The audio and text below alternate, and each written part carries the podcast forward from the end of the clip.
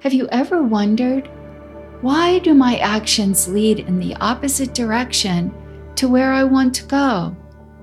Or how does this action serve me? Or why aren't outcomes aligning with my intentions?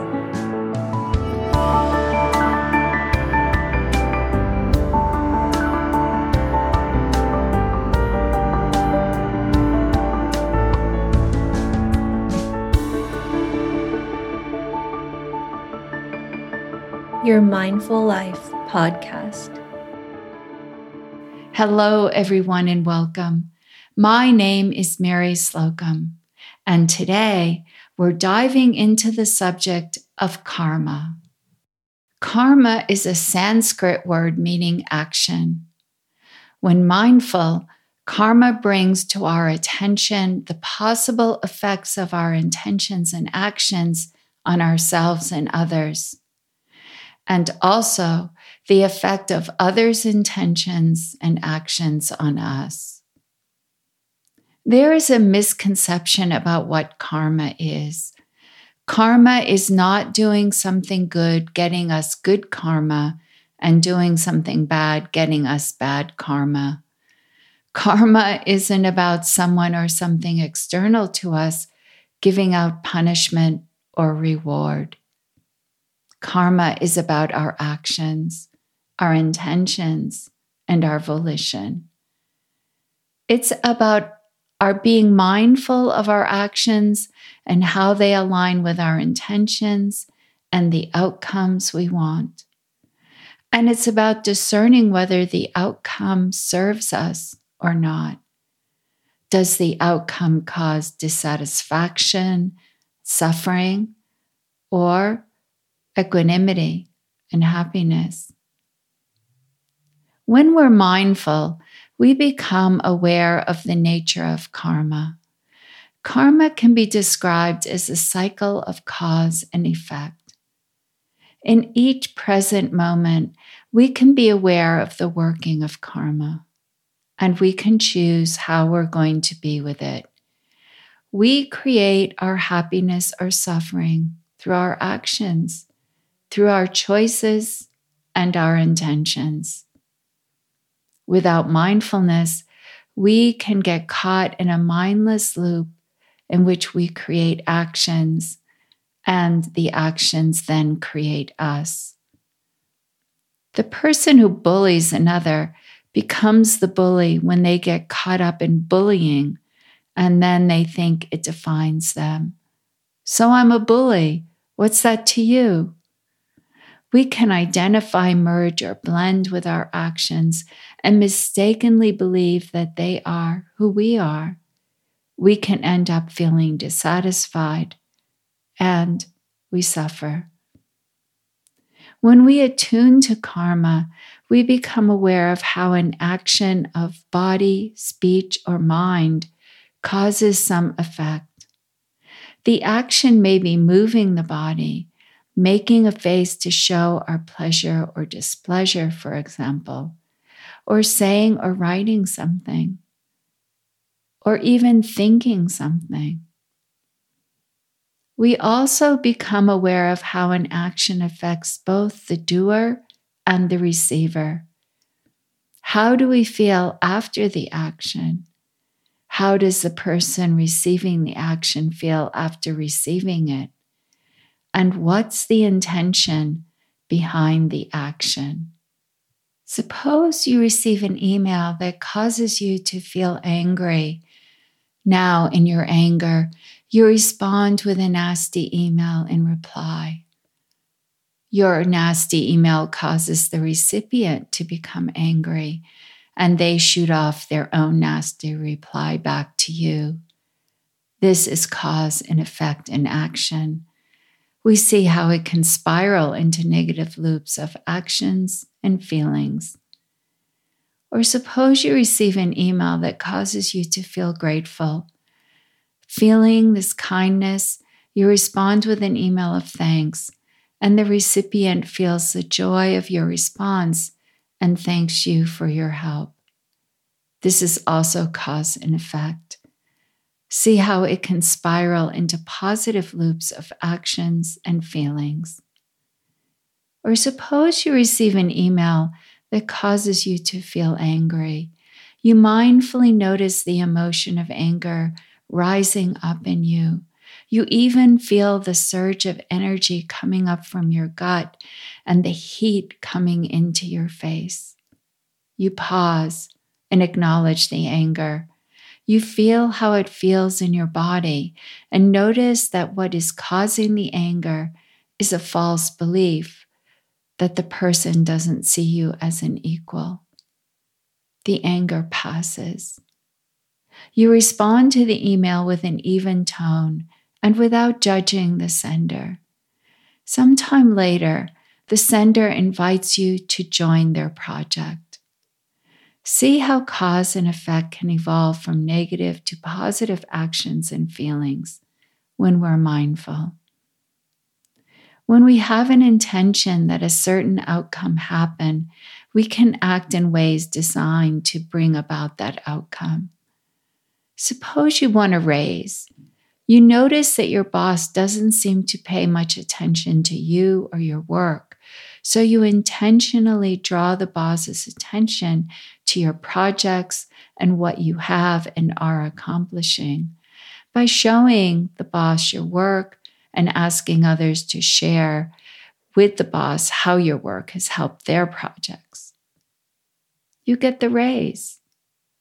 Notice how important your intention is, and also notice how important it is that your actions align with your intention in a positive way and also with the desired outcome. Now, suppose you want to be happy. You notice that when you're grateful for the people, things, and circumstances around you, that you do feel happy. Your intention is to feel happy. Your action of expressing gratitude aligns with your intention and with the outcome of feeling happy.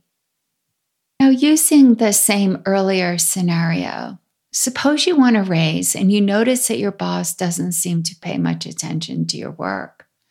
You stride into the boss's office and complain bitterly how you and your work are being ignored. The boss is silent and withdraws from interactions with you, except where absolutely necessary. You don't get the raise. Same intention, different actions, different outcome. Now, suppose you want to be happy, but you don't notice your actions. You complain about how awful everything is in your life how the people, things, and circumstances don't support you. You grumble, you feel put upon, and you always see the glass half empty. You continue to feel dissatisfied and unhappy. Notice how this is akin to expecting limes to grow from a walnut tree. Walnut trees don't grow limes any more than complaining gets you the raise or the happiness you want. Our intentions and actions are linked, and they're also linked to the outcome. Things influence one another, everything is connected. It's not enough to have the intention, the actions must also align. Each and every intentional act brings about some result our actions plant either the seeds of suffering or the seeds of happiness. For this reason, it's important to pause and consider do my actions align with my intention? And does my intention align with the outcome or effect I'm wanting? This is why, behind every action of body, speech, and mind, asking, what's my intention is so powerful. Why am I doing this? Why am I thinking this? Why am I saying this? Mindfully making the connection between action and intention shows us so much about our minds, where we get caught up, what we cling to, what we're averse to, and also how often there is a disconnect between our intention and our actions. Is my intention to get back at someone, to show someone who's boss, to assert my personal power over someone else, or to show how someone is wrong and I'm right? Is my intention to draw attention to myself to gain praise or celebrity? Or is my intention to free myself from feeling dissatisfied, to act with wisdom, generosity, compassion, and kindness, to acknowledge my common humanity? Is this my intention? Am I happy to give of myself and my resources freely without expecting anything in return? Am I willing to stand firm in my values? Am I willing to say yes when others say no, or no when others say yes, from a place of love and appreciation? Asking, What's my intention? creates a pause in which we can examine what's happening now. What am I doing, thinking, saying, and feeling? And how does it align or not with my intention. Whether we are aware of our intentions or not, there is always one, and we have the responsibility to become aware of them. Only then can we discern whether our actions are in alignment. When our intention is to get a raise and we find ourselves complaining rather than showing the boss the positive contribution of our work, that's a signal that our actions are not serving us. They will have an effect, but not the one we are wanting. This signal is an opportunity to investigate what's really happening, to understand if something more is at play. Perhaps we may feel slighted by the boss, and so there's an emotional reaction at play here. It's only when we're mindful that we can discern when something more is derailing us. This is how we get to know and understand our minds. This is how we understand what makes us tick and understand what motivates us or not. Once we know the mind, we can see more clearly the effects of the mind. Once we are mindful of our intentions, we can then hone the skill of making choices. Do we react? Do we get back at the person in kind? Or do we respond? And we choose how to respond when someone says or does something hurtful. Do we receive the unpleasantness mindfully? And rather than lobbing something hurtful back at the person, pause, notice the unpleasantness, and respond acknowledging their state of mind with equanimity and kindness. The response matters. Perhaps you say, This is a difficult time for you. I hear what you're saying. Tell me more about what's going on for you. Or let's look at this together, rather than reacting with, How dare you blame me? or some other emotional outburst. How do we choose to respond when our community turns away from those in need? How do we choose to respond when an old habit grips us? Do we go along or do we choose another path? We don't control what arises in the world, but we do have a choice about how to respond. And how we choose to respond has everything to do with the effect we're seeking. Are we seeking dissatisfaction or are we seeking equanimity, that evenness and balance in life, and happiness? This is what mindfulness can do for us. Being present in the moment, being fully aware of what is happening now, allows us to immediately and intimately experience the workings of what we think and feel and how we behave and speak. We clearly see what is arising and what is falling away. Mindfulness brings us up front and personal with our intentions, our choices, and our actions. And to live mindfully, we understand that we have to get to know our minds, to get to know what we cling to and what we push away, get to know what creates emotional reaction rather than steady response.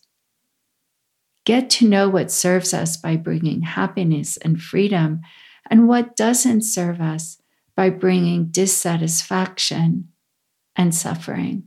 By recognizing and allowing our experience without editing it, that is, pretending that it is other than what it really is, or by making excuses or reacting to it, we begin to understand the nature of mind thoughts, emotions, strategies, plans, and fantasies, and how we embody experience. We can then choose wisely which thoughts, behaviors, and speech serve us and which don't, which ones lead to freedom and happiness, and which ones lead to dissatisfaction and pain. We gain mastery of cause and effect. We gain mastery of linking intention to action to outcome. So I invite you to mindfully explore your intentions and actions and notice the outcomes that spring from them. I hope you've enjoyed the show. If you're moved to support the podcast, you can become a member through Patreon at patreon.com backward slash your mindful life. That's Patreon, P A T R E O N dot com, backward slash your mindful life, all one word. And please subscribe, follow, and review the podcast on Apple Podcasts or Spotify or wherever you listen. As always, I'm grateful to you, my audience, and I'm also grateful for the people behind the scenes who make the podcast possible. Allie Allen for logo and podcast cover design, Gorgias Romero for composing the original music, audio engineering, and production, Bill Rafferty for technical web support, and Margaret Haas for announcing the show. Be well, be mindful.